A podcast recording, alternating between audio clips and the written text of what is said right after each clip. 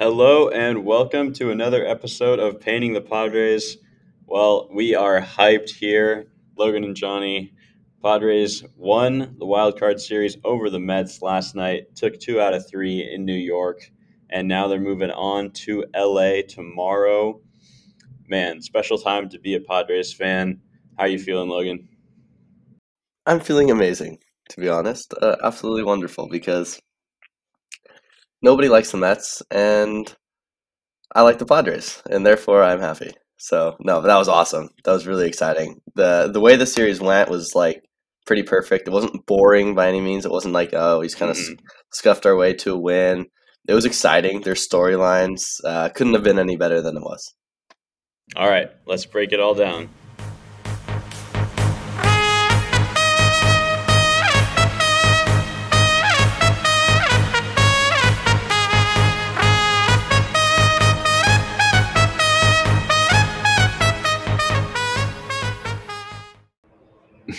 Sorry about that, Mets fans. Couldn't resist changing up our song a little bit. But, uh, well, that's what you get when you take an L. So. All right, let's do a quick game by game recap here. Starting with game one, one of the most anticipated pitching matchups Yu Darvish against Max Scherzer, game one of the wild card series. This is what the Mets gave Scherzer 43 million a year for these starts. And right off the bat, he did not have it. Josh Bell took him deep in the first. Trent Grisham, who was one of the worst players in baseball in the second half offensively, took him deep in the second. And it just continued on from there. Jurickson Profar had a three run homer in the fifth, and then Machado with the knockout blow two batters later. And just like that, Scherzer's out of the game. Oops. Mets only managed one run off Darvish had a brilliant start, seven innings, one run, and uh, just like that, the Pods cruised to a game one win, and we were feeling pretty good heading into game two. Although uh, the Mets had other ideas with Degrom on the mound. Yeah, they did, and Degrom came out, and I wouldn't say he absolutely annihilated the Padres. They no. did a fairly good job of putting the ball in play and not looking stupid, you know, every single inning and they got two runs off of him through six innings, which I was very satisfied with. Unfortunately, totally. Blake Snell and Adrian Morejon did not have their best stuff. Snell kind of kept us in the game, but he only was able to go three and a third. He couldn't really go deep. Um, he only allowed two runs. They were able to kind of piecemeal it together until Morejon came in and things imploded from there.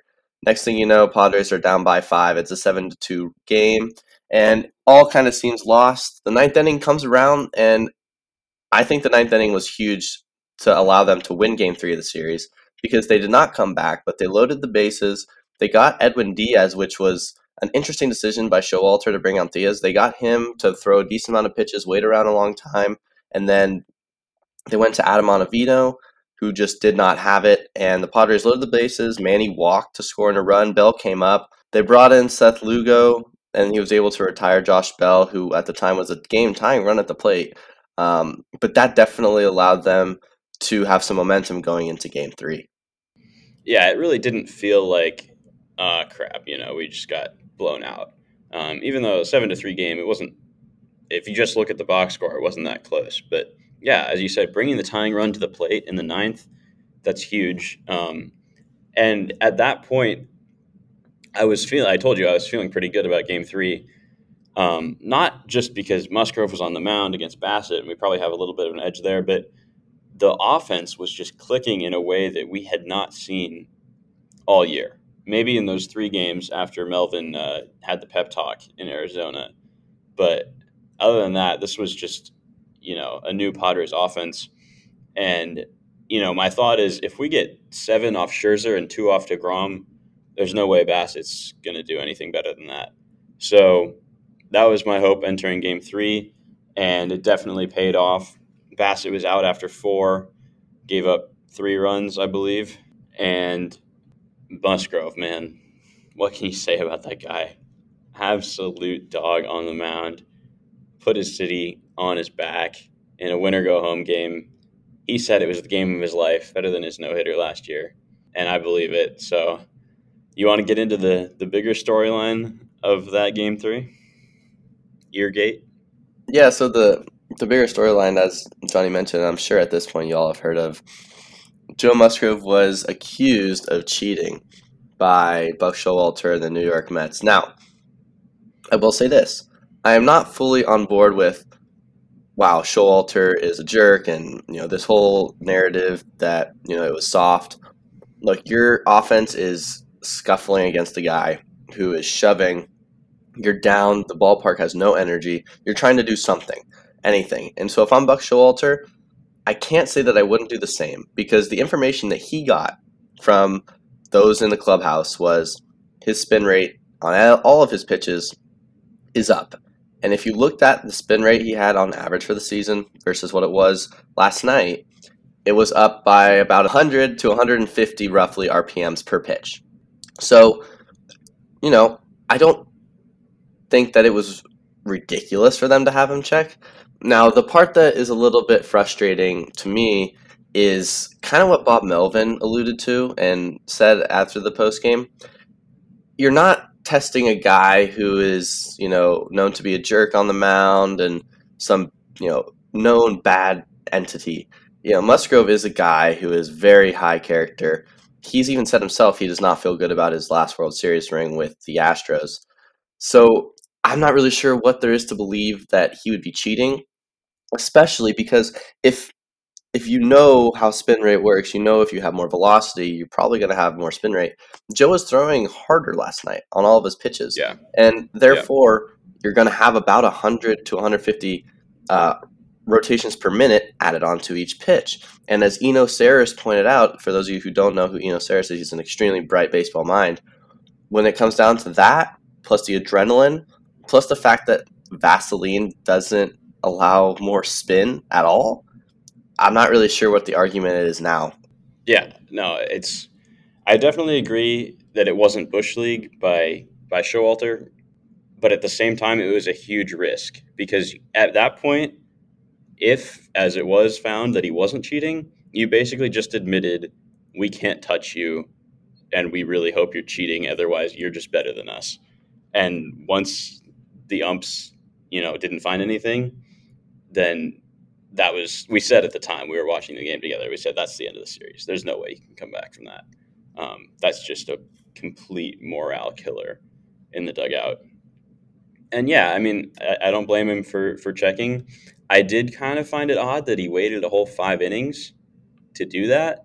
Um, both from the fact that like you know you just want to get him out of there earlier if you think he's cheating, and also like I don't know what like why did, did it take him all five innings to realize that his spin rate's up? We saw him checking the balls in the first inning. One of the first pitches that Musgrove threw, Showalter got the ball from the umpire and was like filling it up to see if it was sticky stuff on it. Um, but yeah, they uh, ESPN was showing his ears and they looked all shiny. Um, he said he got a massage before the game, so it might have been like lotion or something like that, and he was just obviously sweating a bunch. But yeah, lotion, sweat, like that doesn't that's slippery stuff. That's not sticky stuff. That's not going to help your spin rate. So um, we saw a great breakdown by Jomboy Media after the game. They rewatched, rewinded all of his like pretty much every every time they showed Musgrove on the mound, they watched it, and he never once touched his ears. So I mean, that's pretty damning proof that there was nothing going on there. And um, that basically takes us back to, wow, what an absolute dominant performance. Seven innings, one hit, two hitless innings after the ear check. I mean, it's got to be up there with the greatest postseason starts in Padres history. It might go down as one of the greatest postseason starts in MLB history.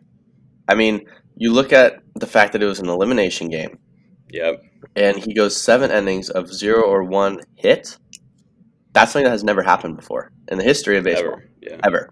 So there's an argument that that's one of the greatest starting pitching performances in the history of baseball. Now, it was a wild card game, so it's never going to be put in that same category as you know Roy Halladay's uh, no hitter or any of those sort of things.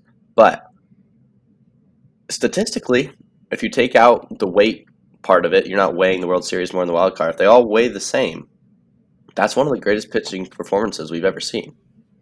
and the fact that he's doing it on the road, hostile environment, and he's got the distraction of forty thousand fans yelling "cheater" at him while the umpire touches his ears. Well, I would like to point out back from that. Well, I would just also like to point out that forty thousand isn't true because the Mets weren't able to sell out their postseason game. It was only thirty nine thousand because they it was only thirty. Clearly, there's not enough fans in New York to sell out a postseason game. Gosh, what a f- stupid franchise!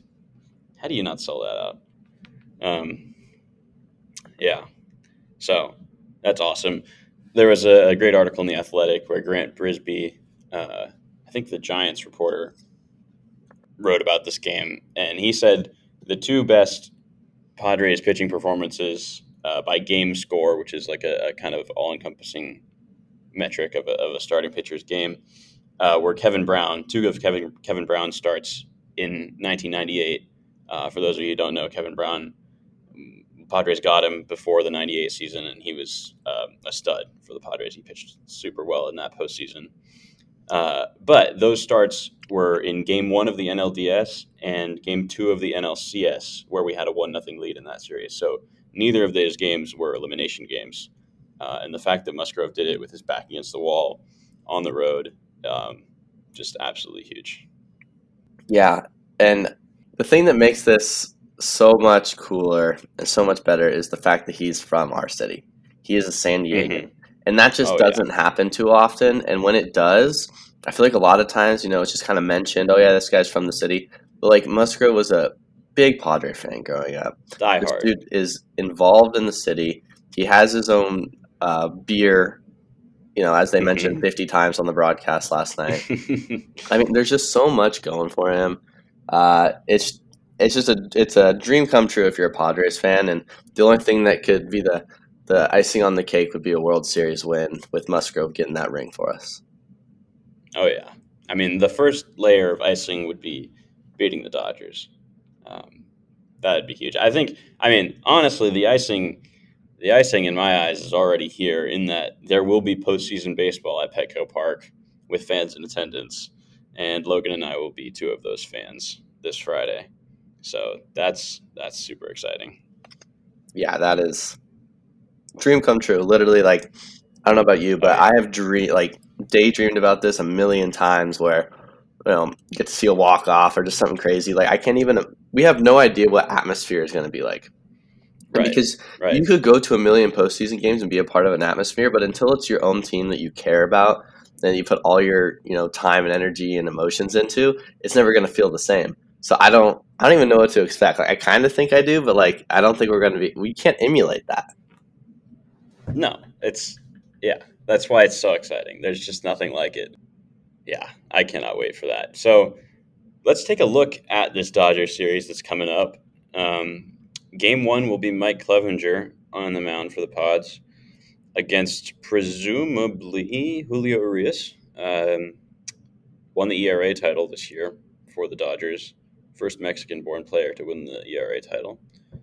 So obviously a tough matchup, but the Padres have touched up Urias in the past a little bit. I, I don't want to say they dominated him, but they've held their own. You know, he hasn't really dominated against us over his career. Um, I'll look up his career numbers, but um, yeah, I mean, how big is it for us to win Game One there? I would say it's important, but it's not necessary. And like obviously, it's not necessary because you don't have to win the first two games if you win the next three.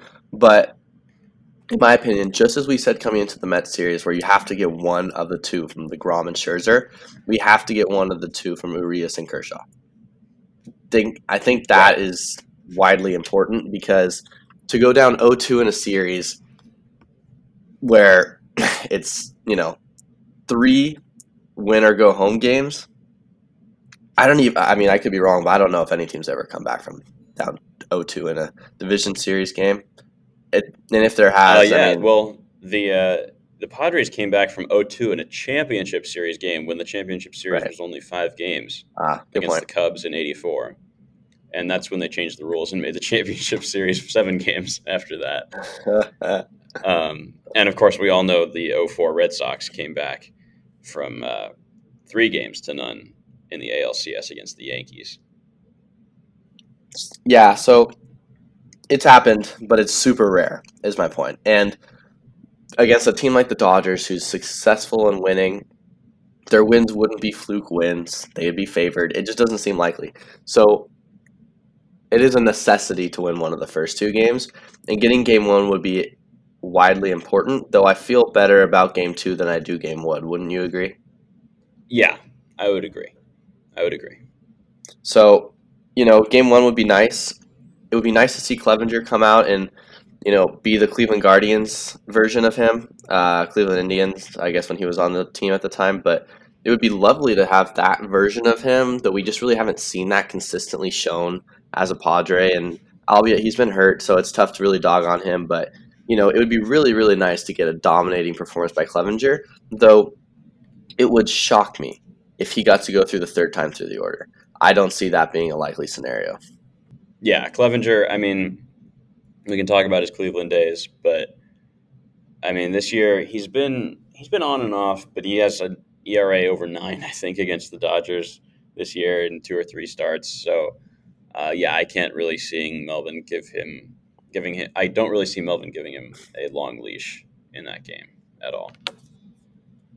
So that's going to be tough. But if we can somehow squeak out game one, that would be phenomenal.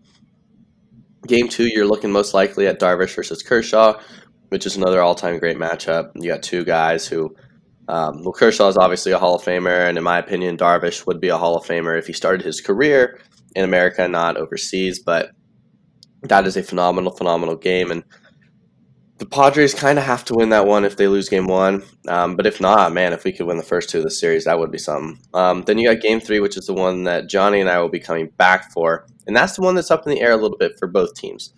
Probably for the Dodgers, we're going to see Tyler Anderson. That would be my best bet, and that's what I'm seeing nationally. For the Padres, you would say, oh, it's going to be Blake Snell. That's who lines up. But because of off days, Joe Musgrove could, in theory, pitch in that game. The thing that makes on that normal it, rest. on normal rest, and that's the important part about that. So, I guess my question to you is: Would you do that? No, because I mean, well, okay. There's a chance actually, if we're up two to nothing, that I would do it, maybe. But if you're not up two to nothing, then you're going to have to pitch Snell and Musgrove anyway. You know, assuming you win that game, uh, if you're down two nothing. But uh, yeah, I don't really see the benefit of switching up the order there, uh, especially just based on one start. You know, Snell had been on an all-time run right there in the second half before that last start in the in the wild card series. So I think he'll be fine. I think he'll come out, you know, ready to redeem himself for that outing. And uh, yeah, I, I, wouldn't mess up the order right there. No, I, I, would agree with you. And I think the other thing it, too is if it was a question, if it was a question of giving Snell two starts or Musgrove two starts, then I would think about it. But it's just like a question of who gets one start, like the order basically of, of games, and that doesn't really matter. Right, and the only argument is, oh, you know, you anticipate a, NLCS series, you could maybe get Musgrove to have more starts if they make it to the World Series, but you can't really play like that. Plus, with Blake Snell, like you said, he's been really good. He had one bad outing, and I think the other important note is he has been a thorn in the side of the Dodgers, specifically in the postseason. And he's not a different pitcher than he was a couple years ago when he pitched against him in the postseason. He's the same guy. He just has to mechanically be sound. And if he's mechanically sound, we know Blake Snell is going to be dominant. And if I'm the Padres, I would not switch it either. I just think that would be a little bit a little bit of a stretch there to do and kind of mess up Blake too. We, at this, like you said, we most likely we're going to need both guys in the series. It would be shocking if we swept them. Um, you know, if we get swept, that's a different story. But if we sweep them, that would be unbelievably shocking. So don't mess up Snell. You're going to need him. You don't want him having an extra weird day's rest. Like, sure, he could figure that out, but I just say keep them on normal rest. Keep this thing going. Snell's going to figure it out, and we'll be okay. Yeah, I totally agree. And about Urias, I'm doing a little research here. This year, actually, we did not fare too well against him. We only scored four runs in four starts against him. But last year, we did touch him up for six runs in four innings in one start. So it's possible. I mean, Machado has always seen Urias very well. He's been pretty much um, the catalyst in those games against him. I'm looking forward to that matchup on Tuesday. But you know, it's not. He's obviously a great pitcher. You don't win the ERA title by luck, um, but he's not an overpowering pitcher, which is good for a lineup that struggles with velocity. Um, we talked about this yesterday, last night, about sitting Cronenworth in Game One. Um, yeah, how you feeling about that? Yeah, you know, there's an argument that you sit Cronenworth all three games if it's going to be Urias, Kershaw, and Anderson, all three lefties. Because right now, the way we're playing, you're obviously going to play Josh Bell at DH, and it's really tough to sit Myers. You know, he's been hitting the ball hard. While the numbers may not have been sexy in that NL uh, wildcard game, he hit the ball very hard, and he played some great defense at first base. Um, Absolutely awesome defense. Yeah. So tough to sit him, and then it's like, okay, Cronenworth or Drury. My opinion, and again, Johnny and I talked about this last night. Cronenworth was the biggest hole we had yesterday. He was not good. Uh, not even just yesterday, in the whole series. He really struggled. He did not put the ball in play hard, and he struggled to hit hittable pitches. So if it's me, game one, I'm not starting Cronenworth, and then I go from there. I, I don't want to get too far ahead of ourselves, but I think game one, I'm starting those three righties, and man, Cronenworth is a lethal, lethal bench bat to have. Oh, totally, totally, yeah. Uh, Drury at second, Myers at first, Bell DHing probably there. Um, yeah, yeah. So, yeah, I mean, I was. We also uh, talked about this last night. I mentioned that there were really only three players in my eyes that underperformed in the wild card series. It was Cronenworth, it was Snell, and it was um, Adrian Morejon. And Snell, I have confidence in to bounce back. I've already said that. Cronenworth, um, you know, I, I, think if he gets just a few like solid at bats in against righties, he can find his groove for sure. Um, and Morejon, you know, hopefully he's not really asked to pitch super high leverage spots. We have lots of good bullpen depth ahead of him. So, um, you know, he shouldn't be forced into those situations. No, I totally agree. And we have enough guys to where we can figure that out for sure. So, I guess the only thing that I am curious about will be what do we do with the roster spot that Clevinger is now going to hold? I imagine that's going to be Sean Manaea getting sent away, but there's also an argument that it's now more important to have that long relief guy. So, is there a world that Manaea stays on the roster and Morejon doesn't make this postseason roster? There is. I think there's also a world where Brandon Dixon doesn't make the roster. Um,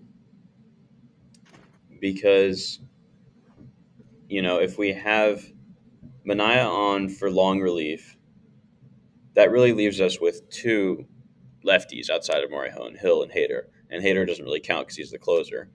Um, so I don't know. I mean, if you use Hill back to back days, games one and two, um, well, I guess there's an off day there. So I don't know. I mean, I could see either way. Morejon come. I could see any of Morejon, Manaea, or uh, Dixon not making the roster. I could probably be convinced uh, for either of those roles. And honestly, it probably doesn't matter that much because Dixon never touched the field. Campusano never touched the field. Azocar never touched the field. Um, so, I mean, the the ends of your roster just don't really get used in the playoffs. We talked about this before. You got to give your most important at bats and innings to your best players. Totally, and that's what you just said right there. Is exactly why I think we should leave Dixon off the roster. The sole fact that Campy, Azocar, and uh, Dixon did not touch the bat, didn't even walk out on the field other than after the game when we won. Like, that's enough to me to say, hey, leave Dixon off this roster. You're going to pitch hit Campy over Dixon. You're going to pitch hit Azocar over Dixon. The odds of you need needing three right-handed pitch hitting opportunities in a game with no pitcher is just ridiculously low, and there's no way you're going right. to trust Dixon over essentially anyone. Um, so, yeah. Yeah, I think I think Dixon's going to be left off the roster, um, and I think it's more important to have Manaea and Morejon than it is to have Dixon. I agree. I agree. Yeah. Our so, brackets, uh, well, your bracket's not looking good. My brackets are looking pretty good. I got three out of four. I got you one out of one. four, but it's the one that matters the most, and so for That's me, I can survive. Very true. Amen to that. Oh yeah. Uh, so, yeah. Well, okay. I guess speaking of predictions, do you want to give a quick little prediction about this series before we wrap this episode up? All right. Well, I am going to the game on Tuesday, which is hype. I already we already said we're going on Friday, so I got tickets to Dodger Stadium on Tuesday. That Soto speech uh, after the after the win really got me fired up. He said, "You know, Padres fans, it's a two-hour drive. Come on up the freeway, cheer on your real team." Um, well, I'll be going down the freeway from Santa Barbara, but that's okay. Um, works the same either way. I'm dragging my roommate along, dress him up in all the Padres brown and gold, and uh, hope you don't get jumped. Cheer out our hearts. So yeah, um, I really hope they win that game. We're gonna have Clev on the mound. I, I honestly have to say that that's our least winnable game, uh, at least of the foreseeable games in this series. So it's probably an L, unfortunately. I mean, when I say probably, of course, you know, like 55 45 maybe. Uh, game two, Darvish, Kershaw. That's just you know, like I'm already eating popcorn for that one. We had a couple Darvish Kershaw matchups last year, as I remember, and both times Darvish shoved. Do you remember? Gosh, I was there for this game. It was Darvish Kershaw at Petco, and the only run that Darvish gave up over seven innings was when he walked Kershaw with the bases loaded. Oh my gosh, I totally remember that. That was killer. Yeah, we ended up losing that game. That was the Mookie Betts walk off diving catch game. Yeah, yeah. the first game of the of the season series. Yeah, that was brutal. But Darvish shoves against the Dodgers, and also he's just shoving in general against everyone. So I have good confidence in that game. You know, Kershaw's not going to go super deep, um, probably on a pitch count after his injuries. So it's kind of like a Degrom game in that sense. Like if you can get one or two runs off Kershaw, that's great. But if not, just make sure he's out of there by the fifth or the sixth and then try to go to work against that bullpen. um, yeah, so I don't know. Game two, I'll book that as a W. Game three, Logan and I will be there with my dad as well. Section 300. Come see us right behind home plate on the third level. Um, that will be presumably Snell versus Anderson, two lefties. That really, really rests on Snell's shoulders because Anderson's predictable. You know, he'll go six innings, give up two. And Snell is either going to go three innings and walk five guys and give up two runs, or he's going to go six and two thirds and strike out 15 and like allow one hit. So, you know, we'll see. We'll see. I got high hopes for that game. Saturday, it'll be Joe on the mound, and that's uh, with the way he's pitching right now last five starts, he's given up a total of one run. That's just not that's not fair. so whether they throw Gonsolin, um, May even, I doubt they throw May, but maybe in a piggyback situation, I think that's probably our biggest advantage game there. So if we can win that one, hopefully send it to a game five. Uh, it'll be all hands on deck there. I don't know who would start that game. Maybe Clev. Darvish on short rest, maybe Clev.